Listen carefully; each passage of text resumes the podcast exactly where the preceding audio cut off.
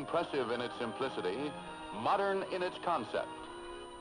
The center span from tower to tower would be 4,200 feet long, the longest ever attempted in that time. So this is a clip from a really old documentary about the Golden Gate Bridge, and it goes on for quite a while like this, about how awesome the design was, about how it was an impressive feat of engineering. And it is a really impressive structure. It wouldn't have been possible even a couple of decades before it was built. The technology just didn't exist. If you look at bridges built 2,000 years ago and bridges built 200 years ago, they're basically the same design. They're generally of about the same span. They don't sort of like massive jumps. If you've got a wide river, you'd put 2 or 3 archway spans there. But roughly the design stayed the same because nobody really had the mathematical tools to describe why it stayed up or didn't stay up. So nobody could be that radical because you wanted to copy what had been seen to work. Yeah, you might expand it by a little bit and then you might try something different. If that falls down, nobody ever copies you again. And if that stays up, then that adds to the bank of knowledge so people can then start copying that design. But it does mean that progress is incredibly, incredibly slow and conservative. This is Dr. Stephen Woodcock, and he's a lecturer in the School of Mathematics at the University of Technology, Sydney. According to Dr. Woodcock, the design of something like the Golden Gate Bridge, or even our Harbour Bridge in the 1920s, was only possible because of a huge advance in the way we do mathematics. All of a sudden, we had the ability to model something really complex, so we could design something really complex. And this is happening all over again, thanks to computers. I mean, nowadays there's even more radical designs than that, and absolutely crazy sort of suspension bridges of enormous reach. But you can do that because mathematically you can write down why it works. You can do the calculation. Since the advent of computers, to be able to basically crunch through billions, trillions of calculations, building design has gone from basically square boxes or a few archways to absolutely wacky things that look like they shouldn't stay up.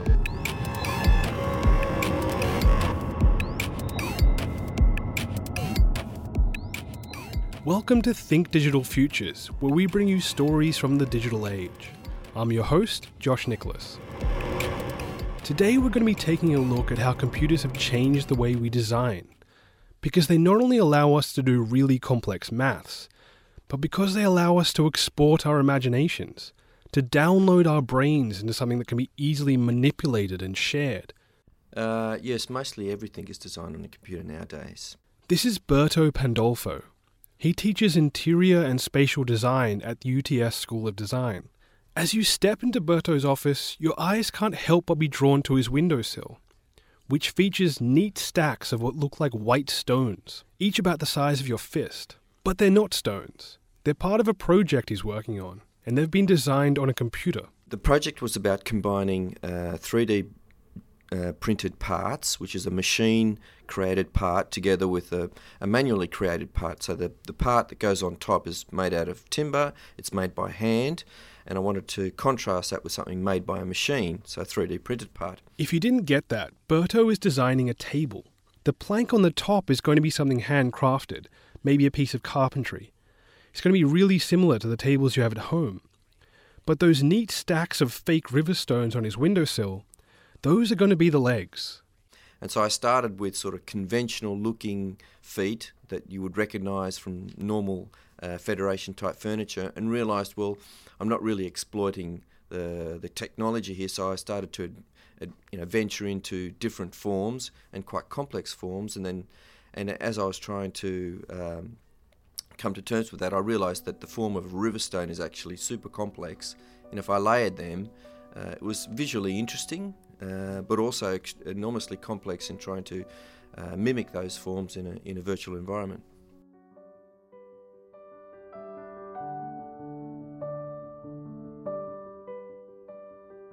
When Berto first started designing the table on his computer, he didn't realise the freedom he had. He was still designing table legs that looked like your typical table legs. His mind was anchored to an old way of thinking. But the thing is, when you're on a computer, there are very few restrictions. So if I was to do that in a conventional manner, I would have to create the mould, the part, the master part, and then I'd have to create a mould, and then I'd have to cast the mould. And if I didn't get it right the first time, I'd have to do it again. Whereas with a digital file, I can review that file on screen, print it off quite quickly, and if it needs modification, I just need to tweak the file. And so you're enabled to create these enormously complex forms on the screen, whereas in the past that was much more difficult. The question is, as more and more design shifts onto screens and away from what we can physically make with our hands, will all design follow the path of Berto's table? Will everything become abstract? I'll use the iPhone as an example. When the iPhone first came out, all of the apps, they were made to represent something that we could touch. You know, you'd have like a physical representation of a piece of paper in the Notes app. And that's slowly been stretched to where it has no real relation to a physical object anymore, the latest iterations. Do you sort of see as technology gets into design, as more and more technology like 3D printing, like these things, that the bounds of what people create will keep getting stretched till it bears less and less resemblance to things we see in nature? Till we get a bit more abstract, I guess?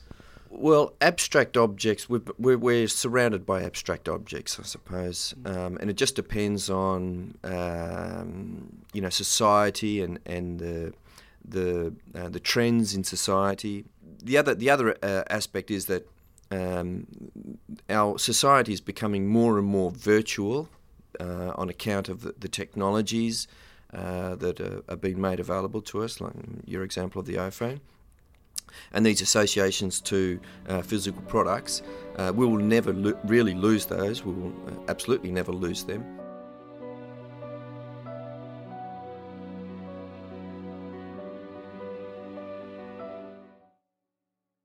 But product design isn't the only area of design that computers have upturned. So today, for instance, at this same job in French's Forest, we've got services running along one of the roads, and they're sitting in the pedestrian walkway. So this is Alan Little, and he's a civil engineer, the kind of engineer that works on big mining projects and is currently working on Sydney roads. We've also got bus stops there. And we're putting the services underneath the pavement. And some bright-eyed fellow said, gee, haven't we got bus shelters here? And don't these have footings? And aren't these footings going to protrude down and clash with the services? So we've got 11 kV power that's buried, and we might have bus shelter concrete going down 300-400 mils. It's going to be protruding into this duct. For years, Alan worked on paper. All the planning was done on paper, all the maths. But there are drawbacks to this. Only a few people can really understand what was happening and contribute. When they switched to computers, everything changed. So it's a digital representation of what's in the ground. We have the existing ground level as a warped sheet in 3D space, and if you turned it on, you'd be able to recognize, there's the road, there the buildings are, and then you would overlay that, the proposed design, and you'd say, look at that, so they're going to be digging down and putting in a center lane that's going to go under some bridges and in a tunnel. And then you would then overlay the services, the existing and the proposed, and those would appear like sort of tubes or roots, and you would be able to rotate this in 3D. What Alan is talking about here is creating a 3D model of what's under our feet, of all the pits and electric lines and sewage, so that all the builders and engineers and designers can visualize what's happening. They can download it onto their tablets and pinch and zoom. They can see clearly what's going on, so they don't clash with each other.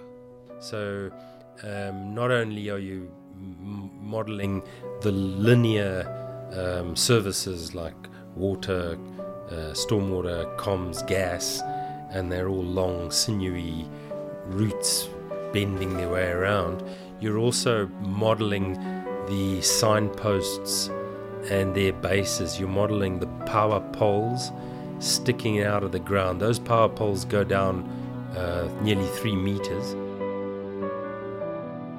And so what you're doing is you're getting this information and allowing a much broader audience.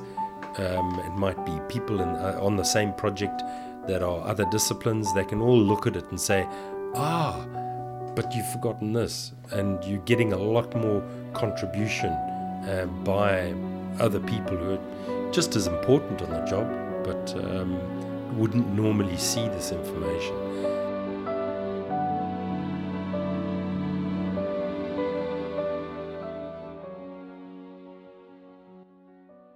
But I wanted to see what this process looks like in practice. What do these computer models look like? What can you see in them and do with them that you can't do on paper? So I dropped by the offices of Andrew Donaldson. He's been an architect for about 15 years. His office is dotted with sketches and cardboard models and computer-generated plans. Just walking through, you can kind of take a visual tour of how technology has slowly changed his industry.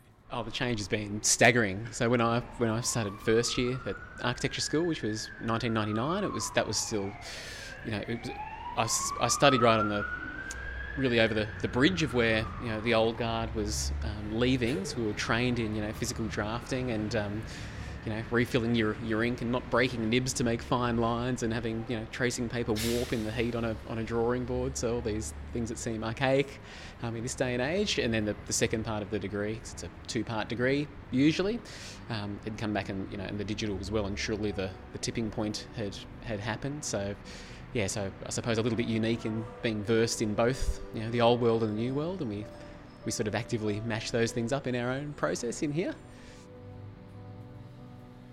Yeah, so for my own process, I'll usually still always start with sketching, just kind of free sketching and not to scale.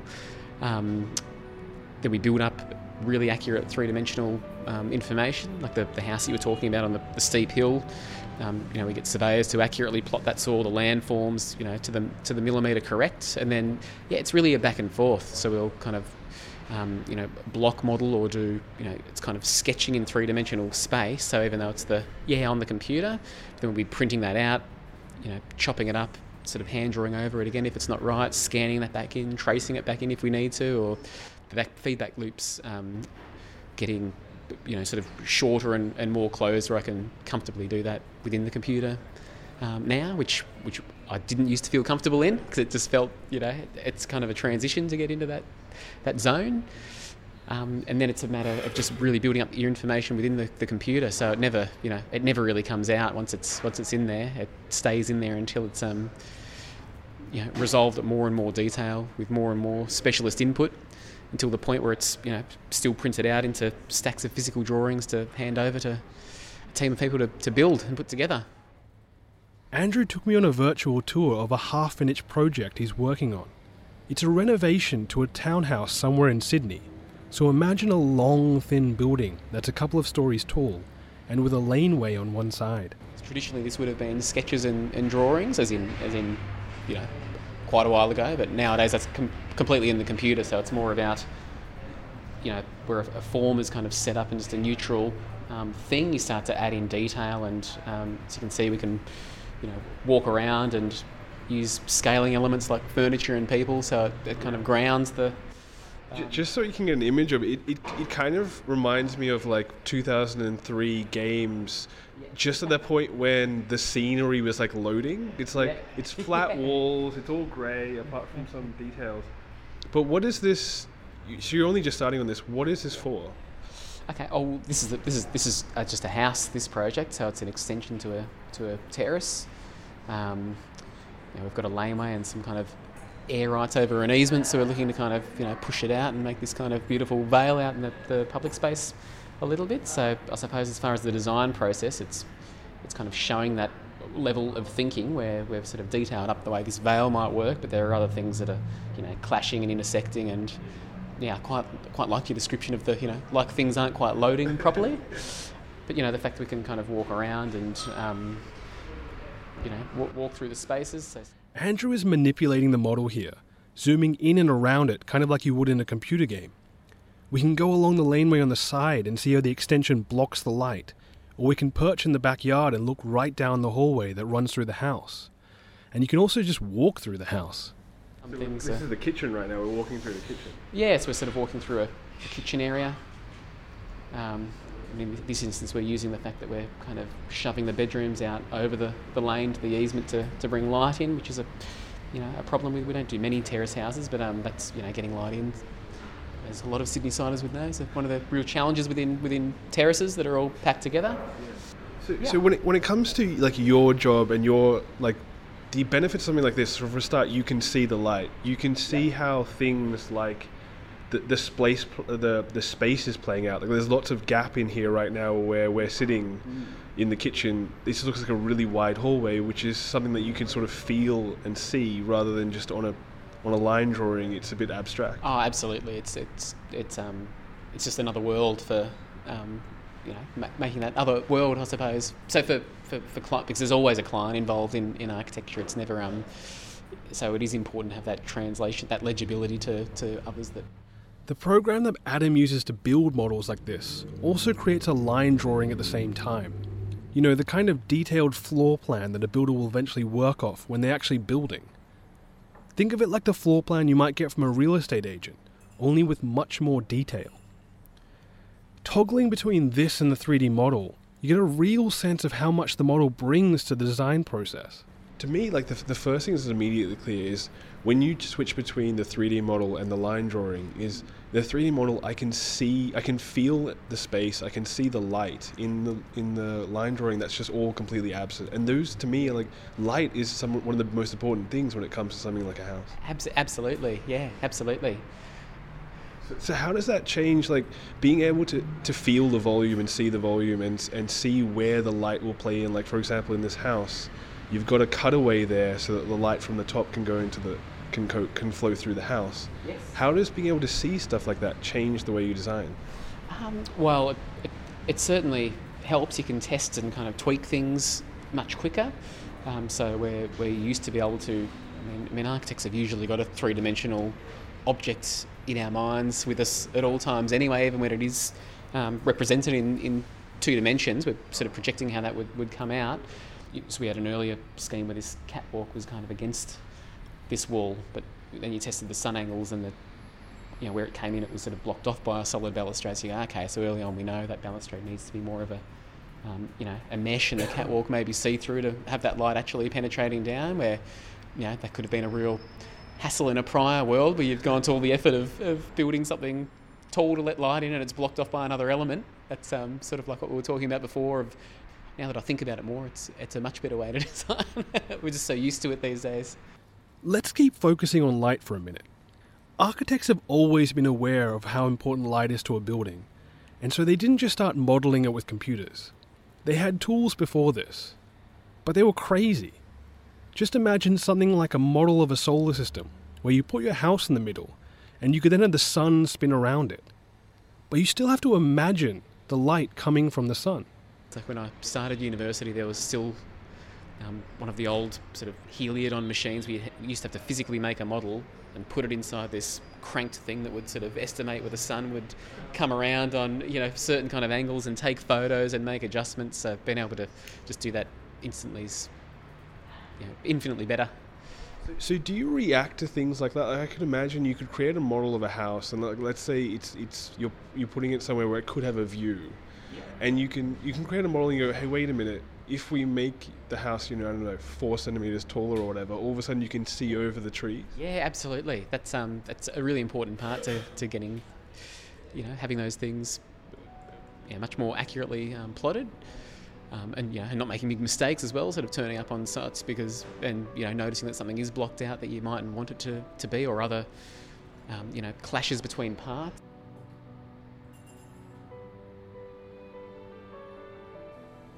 But there are also challenges when it comes to designing on a computer.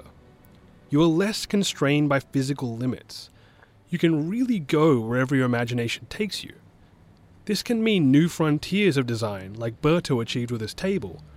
But for an architect, it can also mean you lose all scale. Because I suppose the thing about architecture versus just creating virtual worlds is the human scale is always important. So if it's so drilled into us that we're looking at things at certain scales at every point in the process.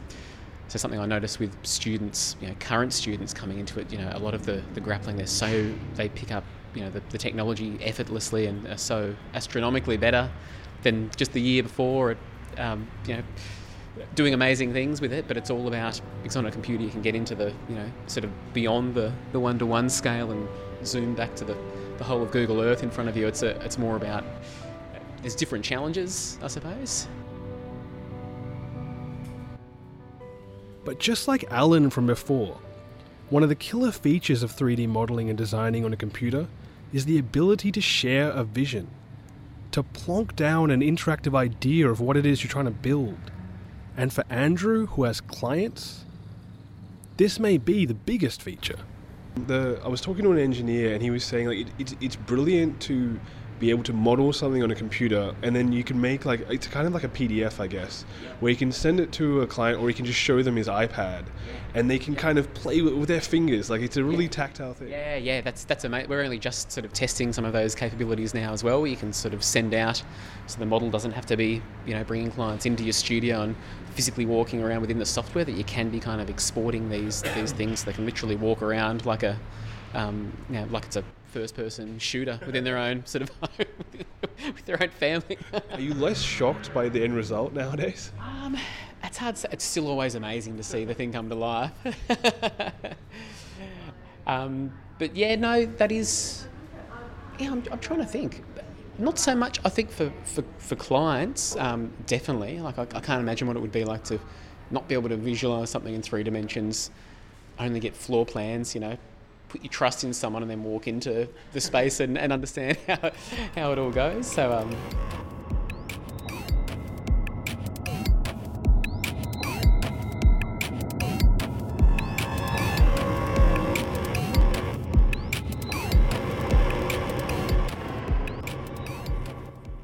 You've been listening to Think Digital Futures, stories from the digital age.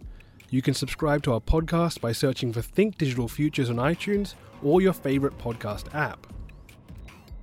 If you've liked what you've heard, please rate us and leave a review. It really helps us get discovered. This program is a collaboration between UTS and 2SER. This show was produced by Jake Morecambe. I'm Josh Nicholas. Talk to you next time.